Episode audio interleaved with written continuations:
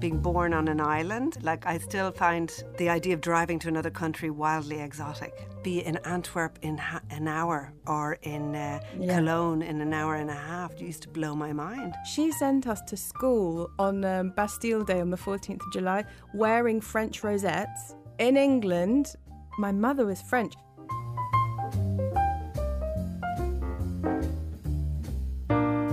Welcome to Continental Riffs, a series of conversations between pairs of artists, makers, and producers that considers Europe through a cultural lens.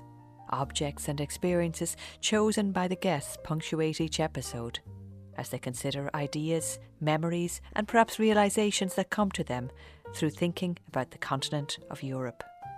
This edition's guests know each other since their paths crossed some time ago in the Netherlands. Similar to those in other episodes, Annie Fletcher, director of the Irish Museum of Modern Art, or IMMA, and visual artist Navine G. Dossos began their conversation thinking of early associations for them with Europe.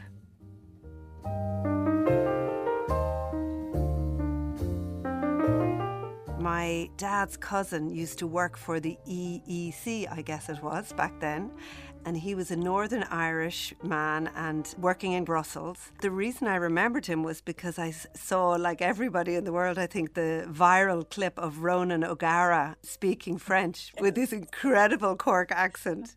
Amazing. Did you see It's it? an amazing. Yeah, yeah, yeah. My my sister sent it to me when I was um, working in Limerick for Eva, and uh, it really made my day. And he's basically developed his own like European language, essentially. It's an incredible. It's an incredible piece of um of kind of intercultural living in this kind of European skin of like I can do this. know? Yeah, exactly. Oh, that's so nice you saw it too because I it anyway it brought back this memory of my dad's cousin, and I just remember just knowing that, knowing that there was these accents, and yet he was completely proficient in this kind of sense of being at the heart of Europe, you know. And this was really, I mean, I was five or six, and later, you know, hearing him again. Yeah, I think I had a very similar experience in my family because my, my mother is French and my father, who's English, they actually, when they met, couldn't speak together because my father didn't speak French, my mother didn't really speak English. But my father did learn French and, you know, he spoke French very well at home. My father actually had grown up in Stoke-on-Trent, but in the 60s had just really wanted to get out of the UK. Ended up going to live in Spain to work on the film industry there when it's still under Franco. Didn't know anything about Europe or France. Quickly learned the language because he knew that was important. And then it turned out he'd learned Catalan instead of thinking it was Spanish. Fantastic. Um, and again, kind of quite fluently and, you know, with great excitement. You know, so he was always speaking about, um, you know, the time that he had in, in Spain was super important to him. And it felt like a very big part of my upbringing was this kind of the French influence. We lived in um, Corsica in the Mediterranean, you know, every summer. I never really felt that English. Right, I have to say. Yeah, there was always a part of me that always felt very European. yeah, And I don't know if you did you feel that I mean in some way especially when because you went to the Netherlands pretty young. Um, well, I mean, eh, on my worst days, I worry that I probably sound like Ronan O'Gara in Dutch. Um, because I did learn Dutch, and I, I mean, I worked. I was there for twenty five years, and I wonder, you know, I love all of all of that idea of the inflection of how you take over a language and settle into somewhere, realizing that I've spent half of my life in the Netherlands and. I mean, one of the real fascinations I still have and I never let go of is being born on an island. Like, I still find the idea of driving to another country wildly exotic. And especially where I was in Eindhoven for the last sort of 10 years of my working mm. life. Or a train. Yeah, taking a train, exactly. But just this idea that you could be in Antwerp in ha- an hour or in uh, Yeah. Cologne in an hour and a half just used to blow my mind. And I think, in fact, the Van Abbe where I worked was, you know, really on that trail of Paris, Cologne, the old art world of the early 20th century, the centre of that track of contemporary art. So it's f- fascinating, really. Yeah, we met in the Netherlands when I was there at the Jan van Eyck Academy down in Maastricht. The Maastricht Treaty. I once went on a date with my partner. He took me to uh, Luxembourg to go and see where the Schengen Agreement had been signed. You know, we went we went to like go and see where they'd because they'd signed it in the water. They got, they all got on a boat and like to be completely like in between these countries and yeah, this kind of notion of, of this interconnectedness. And I think actually in art that was super important. I think one of the greatest things for me getting out of London um, and into Europe, in the heart of Europe, it, it taught me that there were many art worlds. Absolutely. Um, there wasn't and just one. You know, we both met in the centre of Europe in this sense, this kind yes, of you know, exactly. centre of like northern Europe. Yeah. But actually, now we both live sort of really on the edges of Europe. I've been in Greece for eight years. I'm now back on an island, uh, living on Aegina, and you're you're in Ireland. We're actually we're talking, but from the opposite ends of Europe. And I wonder if you being back in Ireland has changed how you feel about Europe because you are still in Europe, but in a completely different kind of orientation of it. Absolutely, I think about it all the time. It is it's a huge point of interest. Actually, I'm even thinking about building a part of our programming in the museum called Why Ireland, Why Now? Because it is on the edge, if you like, that's very specific, but it's got all of this possibility to kind of embrace and think Europe in different ways. But yet, I think sometimes that, that nature of the island makes it makes it feel a little isolated. When I moved to Greece in 2015, I mean, it was a very different time, but it completely changed my notion of Europe, like in terms of my orientation, like looking at it from the south upwards but also the idea of the of Europe as the archipelago. So actually, it's not all about the centre, it's about islands, the edges of Europe, and, and what they have to say and what their experiences are have completely changed my notion of what happens in the middle and the importance of that as well. That's really beautiful, and I think you're that's absolutely true. These experiences, the specificness of them, or the being particularly where we are has everything to say. Um, because I thought so much about that when we went to Thessalonica. We were teaching together in the Dutch Art Institute, and mm-hmm. I remember you brought us on this incredible tour. And it was the first time for me where I was able to think about Thessalonica as part of all kinds of expanded ideas of whether it's Europe, but also the Ottoman Empire, the place where Ataturk uh, was born. I mean, extraordinary notions that even break apart the idea of what Europe is. And that's one of the things that has intrigued me about living in Greece is its relationship to the Ottoman Empire, uh, which is obviously a very fraught one. I studied at university Ottoman art and architecture and this idea of like Islam on the edges of Europe, Orientalism, post colonialism. And certainly when you came with the students, there was still this moment of we you know we looked at the kind of history of Thessaloniki as having extremely important uh, Jewish community who had come from Spain, for instance, and had been welcomed by the Ottomans uh, to live in Thessaloniki. I think I've always been very attracted to the Mediterranean anyway. It's very feels very familiar to me because I'd spent Corsican blood. Yeah, exactly. Well, yeah, it's this, you know, my childhood was spent there and I think the light has completely changed my palette of color, you know, and when I look at the colours, you know, when I came and did this project in Limerick, for instance, like I found myself adding black and white to my paint so much more for it to respond to the light of Ireland.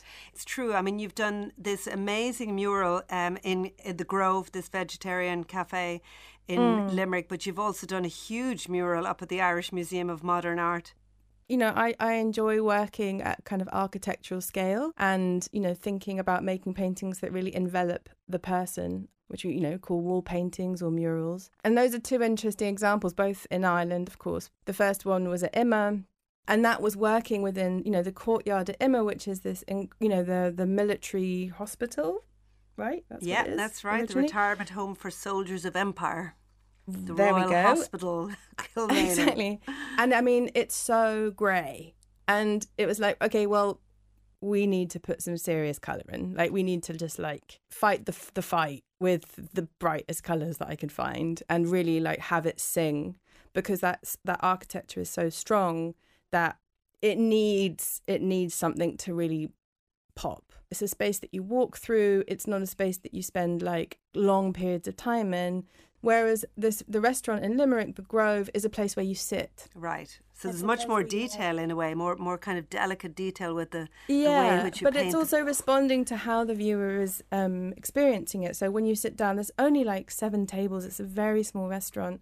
You know, you have your lunch and you're surrounded by this thing, and you know it's floor to ceiling you know, with a huge amount of detail. And it's actually very gentle. And there's a huge window that lets in all this light. And it needed to respond to the quality of light and to hold on to this gentleness, even though there are aspects of the work that are not gentle.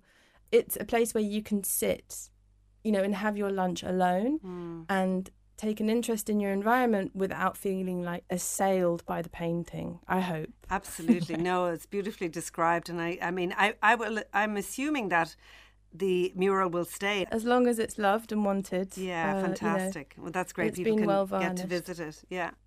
I have this image, but it might be a cliche that from the 90s on, uh, artists, especially after the fall of the wall, or maybe the early 2000s, Berlin was the first port of call. It was Mm-hmm. affordable. It was, you know, and Mm. artists often kind of pioneer this. Um, this kind of heading heading out and forming a community. Um, Brussels was next, and and now Mm-hmm. I have a feeling a huge amount of artists are going to to uh, first Athens.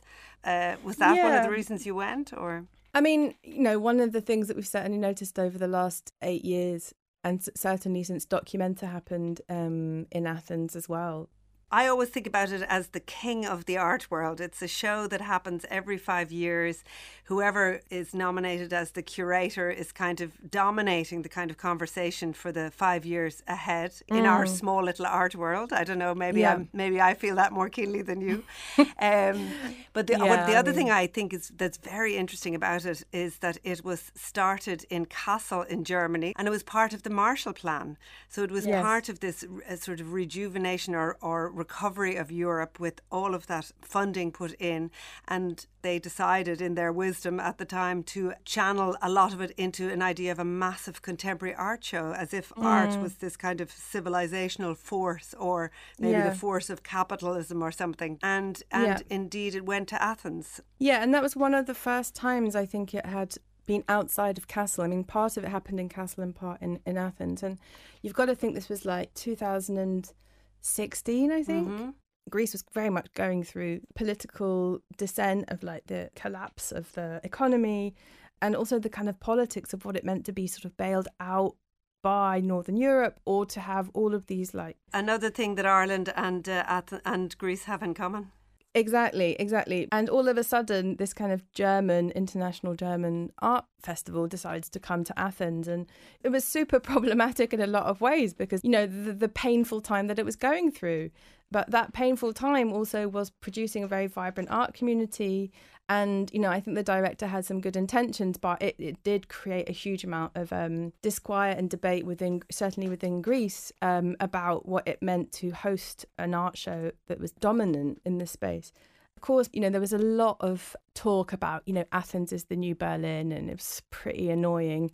One thing to kind of really point out, which is really important, is that Berlin the local government specifically went about producing the conditions in which artists could move to Berlin and have long-term lives there. Right. So there was an entire structure in place. It became it was an affordable peop place for people to be able to go and work who didn't have much money, like artists or whatever creatives, and also have families and put down roots.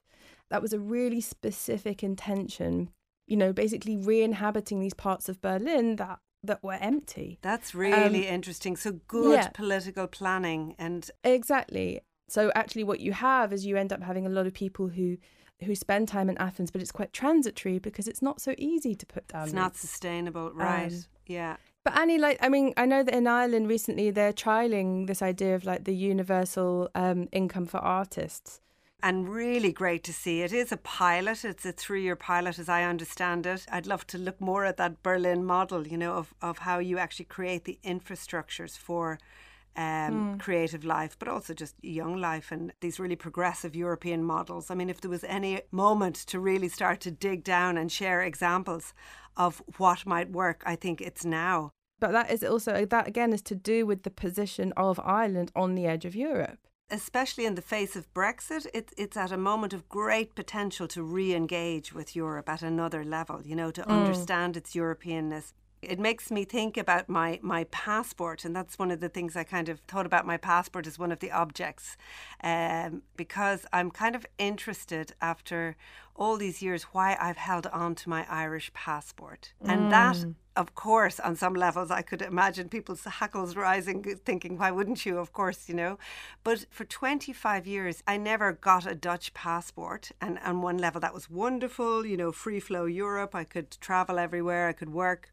But it also meant I couldn't vote because if you didn't hmm. have a Dutch passport, you you could only vote in municipal elections. And the other really significant thing that I had no idea about until I, I left Irish shores is that the Irish have no postal vote. And I always remember in the late 90s and talking to my Bosnian neighbours, and I was saying, Oh, what are you doing tomorrow? I think we were just having dinner some evening. And they said, Oh, we're going to vote. And I remember being amazed at the, the fact that this emergent nation, you know, in the middle of this kind of war torn uh, scenario, and the infrastructure was there, um, and as a diaspora, they could vote. Yeah, I think it's the same. You know, I think it's the same in Greece. I don't think they have a postal vote, and it's interesting given both country, Ireland and Greece both have these huge diasporas. I think it's You know, exactly because of those diasporas. But it's it's funny because I think a lot about this idea of like Ireland it being in the EU and and this kind of question of identity. I mean, when I first went to IMMA, I mean, I was absolutely blown away by Shane Cullen's work. Ah, um, just the scale of it and the dedication of it. Incredible work that's there to be read, and certainly thinking about that in relation to my exp- childhood experiences in London of um, IRA bombings and my understanding of what the IRA was. Um, you know, I mean, the, ha- the the windows in our house shook when there were bombs in in the city, like. But you know, to come as an adult to experience that work with a completely different understanding of uh, colonialism and anti-imperialism, and standing there and thinking, what did it mean post Brexit that Ireland was still part of Europe and not part of like the British Isles? It felt like a very, very important and poignant thing, you know, that it's maintained this kind of Europeanness in, this sense. And I just remember standing in front of Cullen's 1993 work, Fragments sur les institutions républicaines 4, an incredibly large scale work that fills an entire corridor. Um, what surprised me the most is it's actually painted on polystyrene, so it's ex- extremely light. And on it are is this exquisite handwriting uh, and it's transcriptions of secret messages that were smuggled out of the H blocks in the maze during the hunger strike in 81. Knowing that, like, my experience as a child of what I thought this thing was was so. I mean, I was a child, I wasn't sort of politically active, but, you know, I was experiencing a, a, a different end of it and the English end of it. And then to be in front of Cullen's work was like the, the final really important piece of that movement away from Britishness from me and really sort of engaging with my Europeanness as a form of like political desire to distance myself from something as well, you know, like, and so this is not necessarily me or certainly not everything that represents me. You know, I, I think his work is so extremely powerful. And again, like, there's this incredible quietude to it because you read it, it's a meditation, you know, on the, those words that's such an important work in our collection. I'm so glad you got to see it. And I think what's fascinating is it took him five mm. years. And I, I, there's something mm. I could imagine that you would respond to about this, like the physicality of painting, mm. you know, taking on this huge scale, the labor. Yeah. And it's it is a meditation, you know, and it, it it's a meditation for the artist, and it's a meditation for the viewer for me, what's interesting is artworks that are created like this that actually give you the chance to think about the subject whilst in it. Mm. Um, it's this very, you know, it keeps you there and it and it allows you the space to really engage with the subject in this different way. I mean, mm. I love the fact it's in French, of course, and yes. maybe maybe looks back to the idea of, of of you know the annals of history or the notion of the French Republic. So yeah. I think, yeah, you're right. It sort of it it taps around all of those kind of aspirational ideas of democratic Europe, but also this complexity of um, the independent struggles and, and even what you perhaps in, in Britain knew and didn't know through the education system, but what you experienced. Mm. Uh, so totally, totally. But also remember, my my mother was French. She sent us to school on um, Bastille Day on the fourteenth of July, wearing French rosettes in England.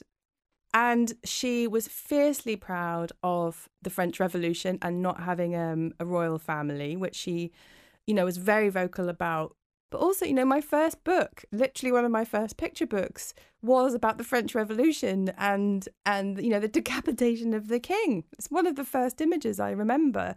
So like there is a part of me that really connects very very deeply to this idea of of political change and political will that he is referencing there as well. Like it feels like it's part of me.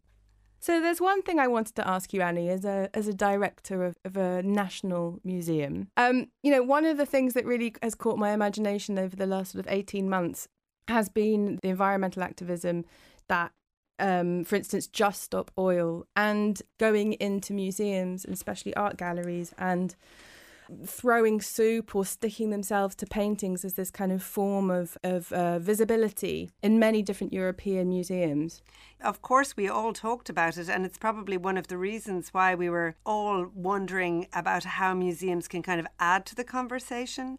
It's interesting that it's understood as this space uh, for protest when actually most artists, and I suspect a lot of uh, museum directors, are entirely sympathetic to discussions around um, environmental change. So I think a lot of museums sort of pivoted very fast into talking with the activists, uh, bringing them in, creating space. You know, there's a great creativity to it, of course, you know, whether it mm. is with the orange powder or carefully sort of only throwing soup on glazed work. I mean, I, I certainly chose to um, include one of the logos in my in my recent work in Limerick, the Just Stop Oil logo that alongside other logos of, of organizations that are working on climate uh, activism. So, you know, the work in a way is very sort of, um, you know, pastoral and, you know, idyllic and green. And, you know, it's called The Grove. It's very much about this kind of the sacred grove in a way. But I think, you know, it was very important at the, in some way, to make reference to the fact that, you know, none of this will exist if the relationship we have with the planet continues the way that it does.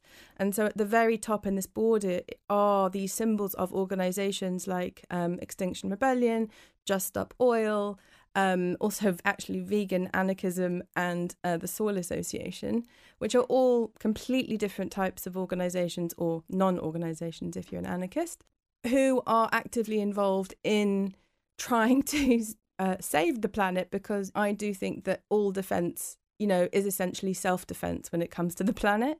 And I think we have to speak more directly to what this kind of activism means, how it's being framed by government. And, and I really do think that that needs to be something that's brought more into the mainstream and not seen as a kind of outlier. I think it needs to it needs to be brought in. Um, and I think that talking about Just Stop Oil again, I think it's one of these, you know, very strong memories I have, which is, you know, in 2022, um, two young activists, Phoebe Plummer and Anna Holland, threw tomato soup at, um, at Van Gogh's Sunflowers in the National Gallery of Art in London. And for me, that was an incredibly poignant moment to see these young people who glued themselves to the wall and spoke to the press about their you know, fear for the future and their need to engage. Doing that in an art institution that they had chosen a museum and a painting yeah. to um, frame their you know their their kind of discourse i'm really interested in that idea of whether it's attack or whether it's actually theater uh, yeah. you know and how we might um, deal well, with it well i think it is yeah i mean i think it is attack but it's also quite well orchestrated, so it's quite performative. And you know, what? How would I feel if an if an artwork of mine was centered upon in this way? I, I mean, I would be thrilled. Yeah, I would. I mean, art, art is like. You can imagine that it's like another marking, another biography of the work in a way, another kind of layer to, to what you're trying to talk about. What you're highlighting is in eh, this this sense of extreme urgency, right? And yeah, I think absolutely. the it created this kind of very networked performance, you know, and kind of it became this kind of European stage where all of these different museums and these famous paintings were actually being connected through this narrative. And I found that incredibly powerful. But also, you can mm. see that they've started to take over on a theatrical level, like other uh, highly visible occasions, like uh, uh, the snooker championship with all that orange talcum powder, which was very mm. kind of mm. visually arresting. So there's still there's still a kind of performative theatricality around what's happening. What's interesting is the idea that the art museum of any kind in a European city is a kind of totemic place, right? It's mm. a marker that you might visit. So it's interesting that that's one of the associations. So I mean, and and the other point is that it's owned by the public. It's it's a civic space. It's a space that we're always trying to encourage discussion and engagement. So, on one Absolutely. level, of course, it slightly makes my blood run cold at the idea of somebody chucking tomato soup on something in the museum. But on the other hand, of course, we've all been talking about it because we've been thinking about like what kind of engagement and and that museums, I think, in general, are I can't say all, but certainly working with the, the kind of collaborators I work with, we're deeply sympathetic to the urgency of this situation and very aware mm. that even the museums themselves are not exactly always the most sustainable machines. And there's kind of a huge movement there, actually, specifically in Europe, with organisations like the Internationale to think really to, to kind of uh, think much more sustainably around how we how we even think renovation, transport, all of that work throughout Europe. Yeah. Yeah, I mean, another thing that I think a lot about in terms of, you know, we've just been talking a bit about institutions, and I thought it'd be nice to sort of bring up this hosting the Olympic Games. You know, in 2004, Athens hosted the Olympic Games. That's right. I remember um, being riveted yeah. by it at the time, actually. Yeah, and I think that, you know, the city underwent a huge change to be able to host it and create all these, you know, like many places do, all of these stadiums.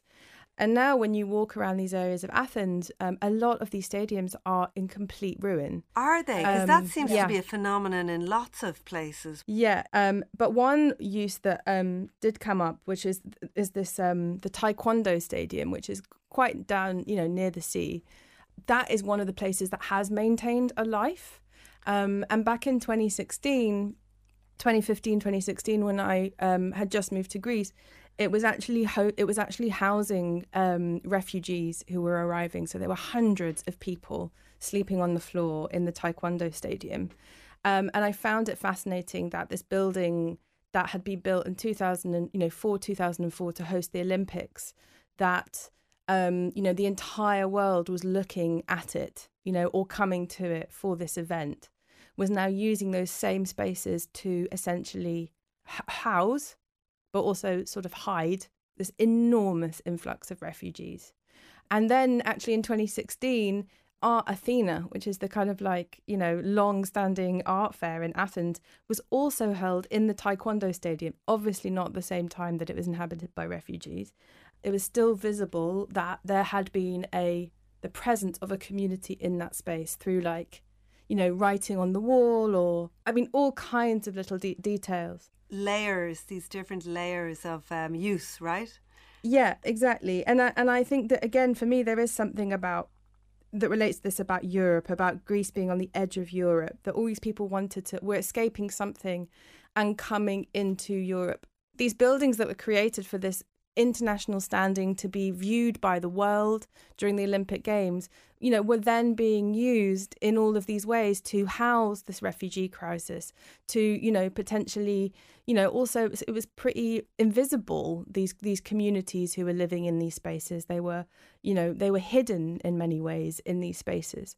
And, you know, this is another thing of being about on the edge of Europe, you know, about who's watching, who isn't, where the borders are, what the use is um, you know, there's a kind of tumult there that for me um, was really totally um, present in that taekwondo stadium that hosted taekwondo refugees and then you know art athina this you know art fair. Yeah. You know how could a building kind of ca- contain all of these realities? Yeah. Just reflecting on news that has come out in ireland over the last week uh, which perhaps pushes this to an even more absurd level and um, in that we have a huge concert called Electric Picnic. uh, Mhm. which is Yeah, kind of uh, yeah a big you know festival, uh, Ireland's Glastonbury or whatever. And the um, there has been a decision made that refugees will now move into all of the glamping tents. But I mean, I saw that in Lesvos in 2015. That um, you know, young people from all over Europe had donated their their, their camping tents from festivals, um, were arriving in their hundreds, if not, you know, if not thousands, to these islands on the forefront of the refugee crisis, and were and were housing people. You know, and it was it was a known thing that that's what all these tents were. These pop up tents that kids had at festivals were then becoming part of this kind of crisis architecture. Yeah, po- post festival tents. So, you know, as actually part of Art Athina, this art fair, um, I was invited to make an artwork during the um, art fair.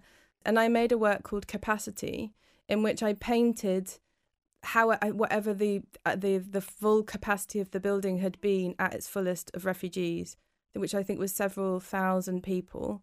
I painted, I think, two thousand people sleeping next to each other all over the walls of the booth in a kind of grid. I drew them all and invited people to come in to show what it looked like to have, you know, a representation of this community that had been living there in the space just prior to this event.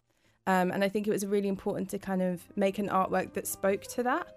Yeah, that's, Um, that's exactly what art can do, right? It can re-evoke or reinsert something in a in, in a context. Absolutely. Yeah. Yeah. I like that you called it capacity as well because you know that's uh, the one thing we're all obsessed about in how we measure stadiums, right? in terms Absolutely. of their Yeah. capacity. Yeah.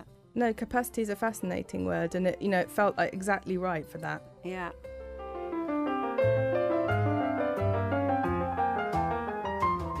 Before their continental riffs end, Annie Fletcher and Navine G. Dossos put forward something that for them catches the essence of Europe.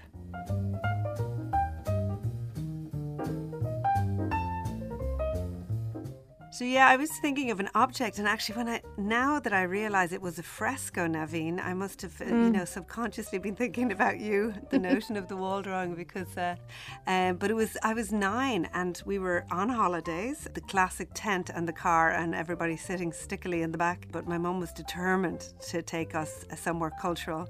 The the piece I was thinking about is the Last Supper, which is this wonderful mural um, in Milan, still existing from, of course, the epically famous Leonardo da Vinci.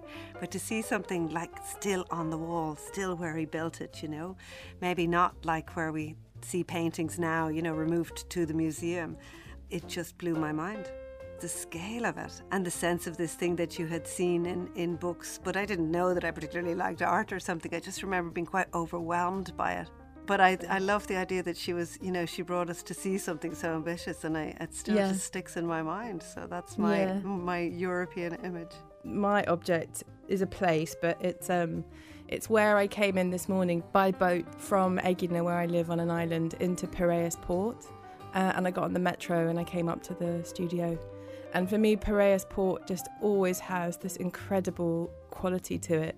It's a place that I use to. Um, you know, commute on a sort of weekly basis in and out of Athens, but also it's this port that is such an important port in Europe, but is also got all these boats coming from all over the world, but is completely phenomenal to see this gateway um, and the traffic that's coming in and out, where boats are coming from, whether that's kind of enormous super yachts or it's container ships or it's oil or whatever it is. It's a, it, it speaks to me of like the vibrancy and the movement and the com- the complexity of this particular edge of Europe.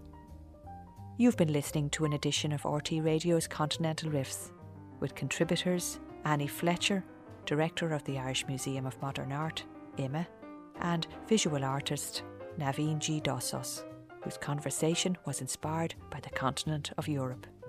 And of course, do check out for further episodes of Continental Riffs on RT Radio 1 and wherever you get your podcast. Go dtíon chiaadile, weim siclíon na ní anlún, thank you for listening.